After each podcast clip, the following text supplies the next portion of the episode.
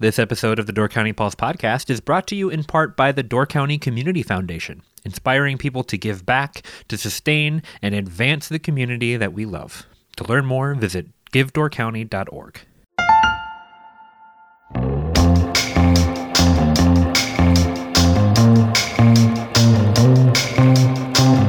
Hello and welcome to the Door County Pulse podcast. I'm Andrew Kleidon and I'm joined today by Deborah Fitzgerald, writer and editor for The Pulse. How's it going, Deb? It's going great, Andrew. How are you doing? I'm doing okay. It's uh, not quite winter and not quite spring, which means that my allergies are exploding and causing me lots of, of guff right now. Yeah, that crazy, crazy, crazy allergy thing you have going on in the. d- See, I think it's still winter because we're getting another storm tonight I was just going to ask if we were going to get our like fifth winter storm warning. within two weeks. With yeah, it's just been nonstop. It's going to be tonight, which is uh, Thursday night for listeners, and then we are uh, getting another one on Sunday night. So it's like this, you know, relentless two winter storm per week pattern we seem to be in. Well, and the is, problem is like if it had just kept hitting us, like I kept know. snowing, that would be one thing. But they give us this false sense of relief when you know most of the snow starts to melt away, and you're like, ah, finally we're done. But we're not done. We're never done. I know, and this year especially. So, anybody who has not been up here for this winter, we went pretty much the entire time without any snow. Right. It snowed around Christmas, which was great. And then for the rest of the time, it was just warm and green grass pretty much everywhere. And then suddenly, over the past, I would say, three weeks, we've just been hit, hit, Yep. hit. Yes. We kind of forgot when winter was supposed to be, and then we realized too late. We are like, oh, give them snow, give them snow. Yeah, so anyway, none of us is, you know, really looking forward to it at this time of year. We just want it to be done. Yep, So, I agree. yeah. So we have a, uh, a little theme for the episode today. I want to talk to you about islands. We're going to talk about a real island. We're going to talk about Pilot Island and the bird situation over there. And we're also going to talk about a fake island, New Island, which is our, our art feature uh, in the Peninsula Pulse this week. Let's start with, with New Island. We'll take a break and then we'll come back and we'll talk about Pilot Island. Okay. So Sam Watson put together a piece on an upcoming exhibit at the Miller Art Museum. All about New Island. Yes. And it, it's probably one of the most interesting and unique art projects, art, like life's work, whatever you want to call it, that I have heard of in a really long time. It is by a man named Lee Moss, who lives in Kaukauna. And his story is so interesting in that when you start to read about New Island, we'll explain what it is here in a minute, you're like, how does this even come about? But Sam did a really great job of kind of laying out how it came about in a really logical step by step manner. Um, so Lee lived in California and he loves the sea and he used to take photographs and then paint the seaside and the beaches from reference. But then when they moved to Wisconsin, they weren't by the sea anymore. But he still wanted to paint those beaches. So he just started doing it from imagination. And one thing led to another, and he started painting an island. And he has created this incredible, like 25 plus year art project all about this fictitious island called New Island. And it is it is all encompassing. Everything that you would need to document an actual place, he has created over the last 25 years. It's really crazy. I Yeah. mean, if you read this story, it's it's not even just an island that he painted, which he did, and it's what west of Australia is is that where a new island I believe is? so, yes. So west of Australia, so it's got kind of that vibe to it. But you can actually buy plots of land, and he will paint whatever building you decide to construct on it. Right. And I mean, it's like a little city in addition you know to the island it's his like own fantasy place but other people are participating in the creation of that Right, you can invest in it. The the more like it- it's a, a chunk of change to buy land and to create something there. But he also has citizen packages, which are relatively cheap. Right. And then he'll send you like a train ticket and like postcard kind of stuff. Like you're going on a trip to New Island. It's really cool. And that was kind of the design philosophy that I used to to lay the story out in this week's paper. Is this like welcome to New Island kind of like uh, travel brochure almost, because that that's basically what he's created. He's created a destination with people and government and stores and mythology. If you go on his website, newisland.net, there's news stories there. He's created like a 200 page guidebook to New Island, like maps and paintings of the island from space, and just all of these really incredible, thoroughly detailed pieces. He's, he's basically created a chronology for an entire place and Yeah. civilization over the last 25 years. It, it's it's fascinating. It is. And and Andrew did a very good job of laying out this story. For listeners, what we go through when we're putting the paper together, Andrew just gets a bunch of, you know, component pieces. So here's the story and here are a couple of photos and here's a couple of the graphic art that we can use and then he has to in his imagination come up with something on the page that represents what the story is about. And you did a really good job. He, you always do a really good job, and I'm not just saying that because you're sitting right here in front of me. Well, thank you. You always do a very good job with that, but this week when I looked at it, I was like, "Whoa, what is that?" It looks like a 1950s travel agency brochure, and Right. you know, sure enough, it was this like fictitious place, which is really kind of fascinating to me. And reading the story, he had said that people kept asking him, Where are these beaches? You know, once he left the ocean in California and he's painting all of these beaches, people would be like, Where are these beaches? Like they needed to be able to place them somewhere. That imagination isn't really enough anymore. Right. They needed a real place. And so it's kind of this in between world that we're living in right now where people you know want to know that it has some facet of reality to it and yet it's virtual you know i mean it's it's like in between imagination and real Right. The exhibit's going to be open at the Miller for the latter half of the month. And there is a collaborative component to it as well, where people can come and they can add their own pieces of geography to a 3D model that he has created Right. as well. So if you want to influence the creation of New Island, you'll be able to do that at the Miller this month. Right. And it's at the Miller, but it's the Miller's M3 space on 3rd Avenue in Sturgeon Bay.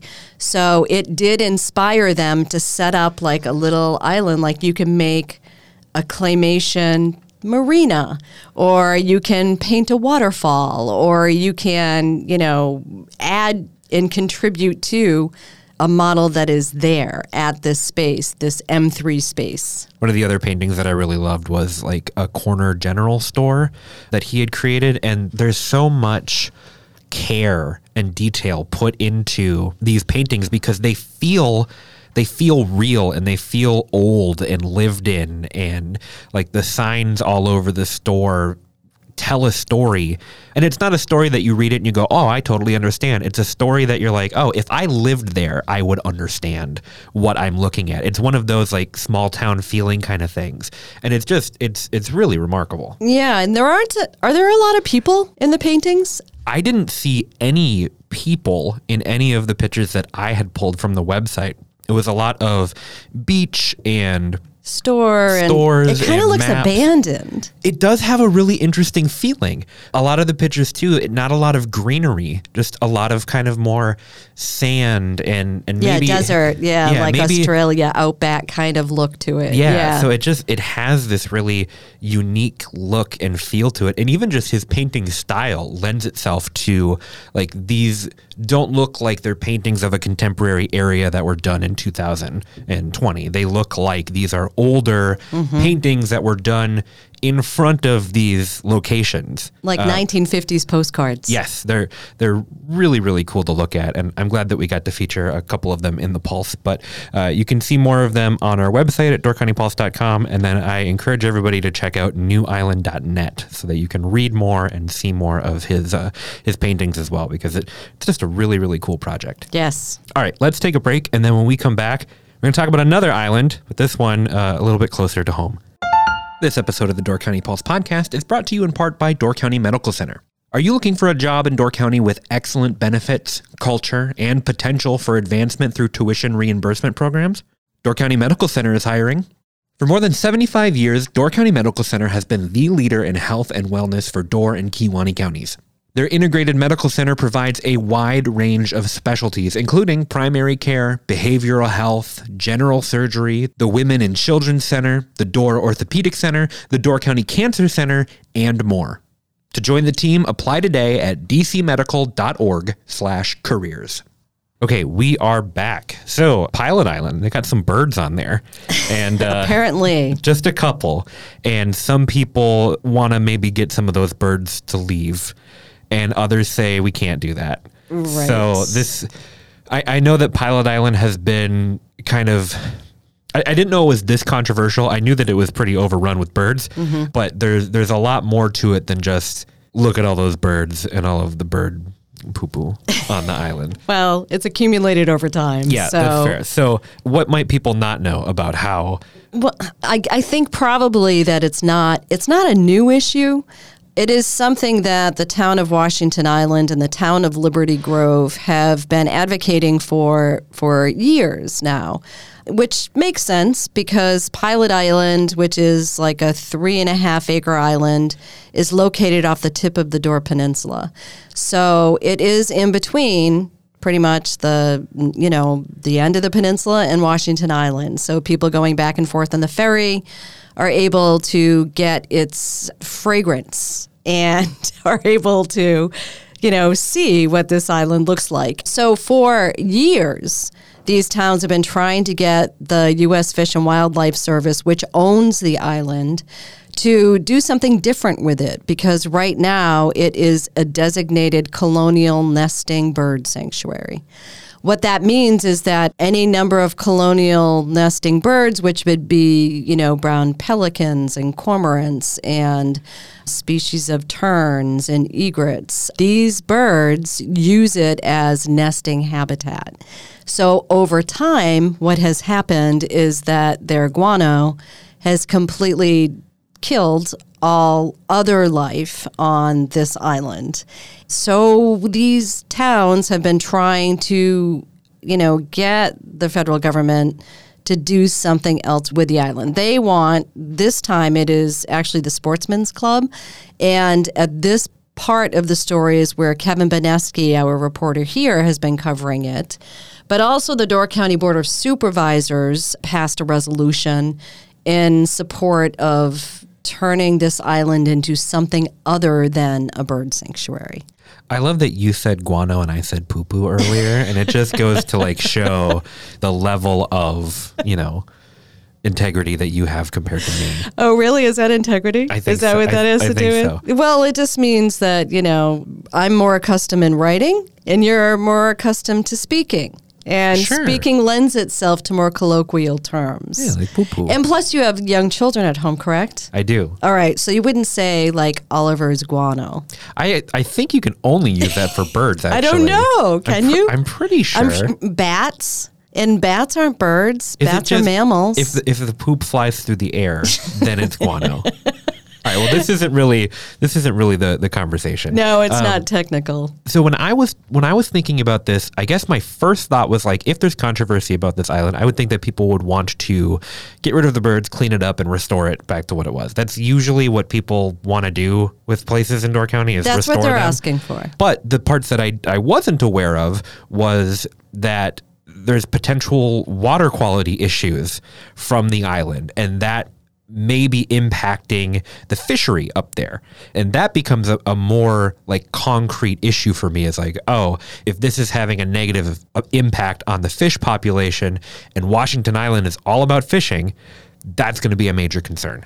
Well, yeah, and Washington Island and other, you know, fishermen throughout Lake Michigan. But yes, there is more than just the way it looks and more than just the way it smells. So, you know, people say it looks like a bomb was dropped on it, and people say that they can smell it going back and forth in the ferry. And if the wind is just right, they can smell it even in parts of Liberty Grove.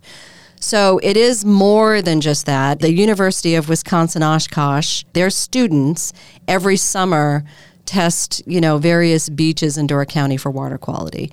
So this past season, they also decided to take water samples from the waters surrounding Pilot Island.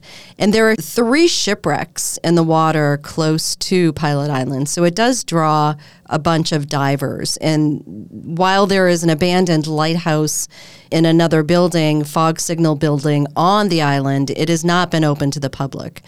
The U.S. Fish and Wildlife Service has had it since 2008 when the U.S. Coast Guard gave it to them. So it's not open to the public. But Yes, the water testing revealed that the E. coli counts in the water were quite significant and would be, you know, dangerous if this were a swimming beach type of island. And yet, people in Washington Island are saying that if the waters move exactly right, then they believe that if they get high readings at their beaches when the beach water is tested over the summer, it's because it's coming from Pilot Island. Gotcha. So a bunch of different concerns there, yes. from the water quality to the longevity of the fisheries and those types of things. Well, the fishery is another big issue because, and even the resolution that the county board passed indicated that there were 9,765 Pilot Island cormorants. And that was from the USFWS's, U.S. Fish and Wildlife Services estimate based on in 2021. And so with that many cormorants, they are eating an average of 1.25 pounds of fish a day, which is 12,000 pounds per day for that number of cormorants. And so this equates to cormorants reducing the local fisheries through predation by approximately 2.2 million pounds per year. That's a lot of fish. well, what was really kind of funny about this resolution that the county board passed, they don't normally pass resolutions that are quite like this, so it stood out a little bit. This said, in, in, to your point of what you just said, to understand how many fish this is, let's assume that each car going to the ferry would hold 200 pounds of fish in the trunk. You would need 11,000 cars to carry the fish. If each car was 15 feet long, the line of cars would span 31.56 miles if cars were bumper to bumper. Wow. that that really lays it out for me. And I, I like how uh, relatable it is too, because I, I also generally have about 200 pounds worth of fish in my trunk at any given time. I thought they were going to be like stacked bumper to bumper. They could reach the moon. So yeah, I, I can't really visualize this. It didn't help me. You know, this little metaphor and right. visual, it, it didn't really help me. Um, well, maybe if they had been like, you know, each cormorant can eat 1.5 pounds of fish a day. And that's the average amount that uh, an islander eats in fish a day, too. So there's 500 islanders and there's what did you say, 65,000 cormorants or something like that? right. Well, isn't 2.2 million pounds of fish, like, isn't that, can't you kind of get your, your mind around that? I mean, it does seem like a, an enormous number of fish. No, because I'm a visual thinker, so I just imagine a big pile of fish and I. You can't how, visualize How big that. is this? So this, you're, what you're saying is that this car metaphor, this car comparison did did it for you. No, it doesn't help me. I, it's a lot of fish. I get it. It's a, a two million fish. That's a lot of fish. How many yes. fish are there? Well, see, now that's the question. So, the Sportsman Club has spoken to U.S. Fish and Wildlife Service twice now, and the latest meeting, and we and Kevin Boneske has a story in this week's Pulse on it. The latest meeting was last week. They sat down again, the U.S. Fish and Wildlife Service with the Sportsman Club.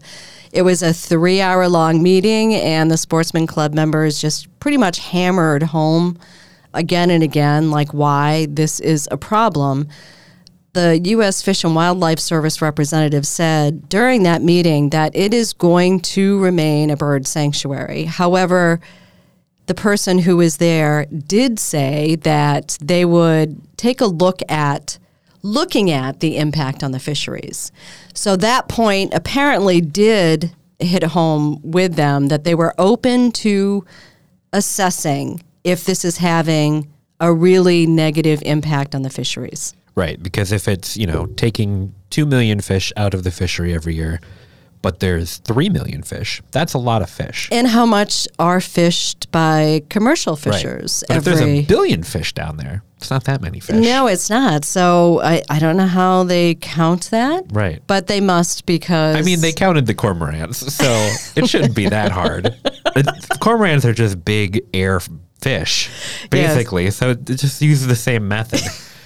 um, and then what? What's the proposal if it is having a negative impact? Is there like it, it doesn't seem like there's going to be a swing in the other direction of not designating this as a wildlife sanctuary? Would there be practices implemented to limit the amount of like putting a no vacancy sign on it once they had enough? Well, I don't know what they would do. I know that they oil the eggs now to try and control the population. And what that does is the cormorant will sit on the egg. They don't just destroy the eggs because they want the cormorant to sit on the egg so that they don't hatch other eggs to make up for the lost egg. So they oil the eggs, which prevents them from hatching. So I know that they do try and control the population that way. But I don't know what they would do if they decided to not make it a bird sanctuary anymore because I mean what would they do? Just go out there and kill all of the birds or Well, I feel like I feel like getting rid of all of the birds would be easier than limiting the number of birds. I don't know how you how you limit. oiling the eggs. That's how they try and limit that. Right. Well, okay, then we'll just release one coyote onto the island every six months. There you go. and that should keep the pot because right now they have no predators. They have zero predators So if you and that was one of the things one predator, that should that should help. But I don't know what the yeah. I guess the coyote would be able to just eat. You know, I'm, I don't know what it would find for shelter, but I don't know what coyotes need for shelter right now. So many- that that might not be a bad idea. How many cormorants are on there? in 2021, there were 9,765. All right, who would win? Nine point seven thousand cormorants or one hungry coyote? I think they're kind of tough. Cormorants look like thugs, don't you think? Yeah. I mean, they're they're pretty tough looking birds. I don't I don't know how that would go. So Well, when they- we talk about this next year, it's going to be like we got a problem with the coyote population on Pilot Island. Now. Well, the sad fact is that cormorants were, I mean, there weren't any cormorants. And I don't know how long ago that was because I don't have the history of it. And in some sense, the fact that the cormorant population has resurged is a, su- a success story. well, But this is a good thing. well, it is a good thing. And another thing is that not all of the county board supervisors, for instance, voted for this resolution. It did pass, but not all of them voted for it. And primarily that was because they wanted to, the ones who didn't vote for it, wanted to know. You know what USFWS said about this. And if they didn't have this nesting site, where else would these birds nest? Because our shorelines are pretty well developed. So we're not going to have, you know, 10,000 nesting pairs of birds anywhere else on the shoreline, you know, of the mainland. So they wanted those types of questions answered. I mean, U.S. Fish and Wildlife Service's position has basically been look, it's a bird sanctuary. So there's going to be a lot of, what did you call it, poo poo? Yeah. Yeah. So there's going to be a lot of poo poo. It's not open to the public. And of course, divers who are looking at the shipwrecks should take precautions because it is right next to a poo poo filled island. Yeah, but I would I would not dive for those shipwrecks. There's so many around Door County. Leave those Yeah. three alone. I, those ones are not. Yeah, There's always that too. So stay tuned. We'll see what happens with this. Right. We'll we'll check back in uh, as things develop. It's probably going to take a while to count all those fish. So maybe next year we'll know. We'll know more. Okay. Is there anything else folks need to know this week, Deb, before we wrap up? There's not that I can think of right now, but you can definitely pick up a copy of this week's Peninsula Pulse because there's a lot more in there. Great. Well then, uh, I will let you get back to it. Thank you for chatting with me. No, thank you, Andrew. All right, take care. Thank you so much for listening to the Door County Pulse podcast. If you want to support us at the Pulse, check out doorcountypulse.com slash shop, where you can get a weekly Pulse subscription, purchase some incredible Door County artwork from Pulse artist Ryan Miller, and much more. We hope you've enjoyed the Door County Pulse podcast, and we will see you next time.